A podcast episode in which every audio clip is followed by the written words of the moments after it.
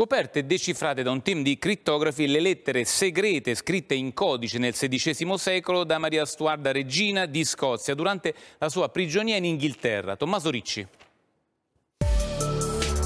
Sulla crittografia si può sbattere la testa, ma la si può anche perdere. Prendiamo la sventurata Mary Stuart altresì conosciuta come Maria Stuarda, regina di Scozia, nel turbolento XVI secolo per l'isola d'Albione. Per sfuggire a congiure dinastiche, pensò a un certo punto di rifugiarsi presso la cugina Elisabetta, sovrana d'Inghilterra. Mal gliele incolse, classico caso di parenti serpenti. La Tudor la catturò e segregò, ma lei prese a tessere trame usando un codice cifrato con i suoi alleati. Il segretario di Stato di Elisabetta, Sir Francis Walsingham, con delega ai servizi segreti, diremo oggi, riuscì a decrittare i messaggi e architettò una trappola che costò la decollazione della sfortunata Stuarda. A distanza di quasi mezzo millennio sono state ritrovate nella Biblioteca Nazionale Parigina molte lettere della sovrana cattolica scozzese indirizzate all'allora ambasciatore francese, tutte cifrate e con paziente sforzo, già che i computer non leggono quell'antica segnaletica, sono state tradotte. Ora sono materia digeribile per gli storici.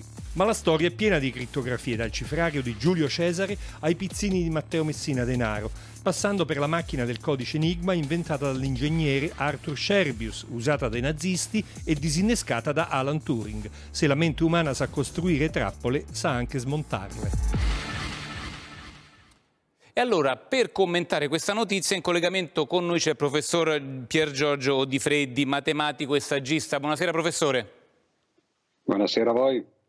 Senta, per decifrare un testo, secondo lei è più utile una mente analitica oppure l'intuito?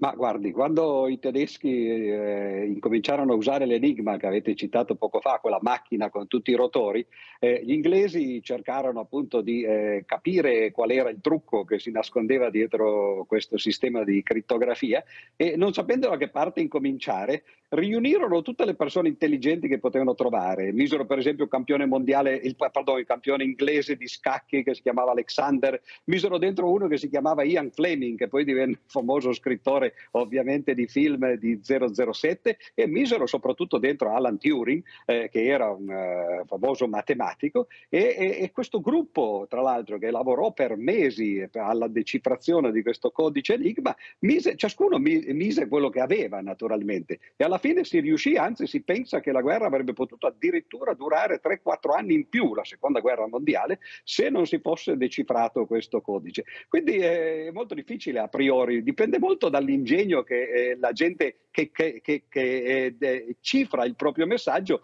eh, ci mette, perché poi per decifrare bisogna avere lo stesso ingegno. Le chiedo, professore, eh, le lettere scritte in codice è una modalità vecchia di secoli. Secondo lei resisterà all'era del computer?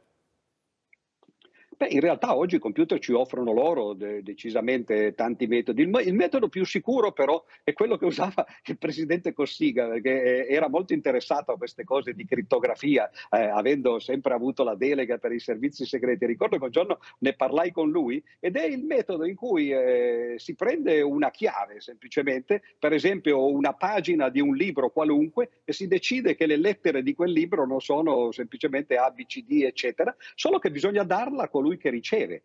Quando due persone vogliono eh, comunicare fra loro e hanno però eh, ciascuno la chiave in mano, allora quello è praticamente qualcosa di indistruttibile, non si riesce a farlo nemmeno con i computer.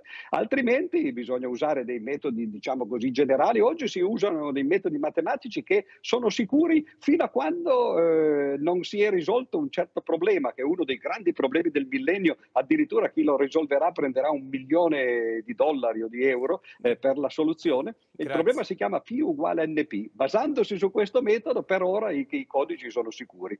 Professore, la ringrazio. Grazie davvero, professor Odifreddi, per la chiarezza. Buonasera.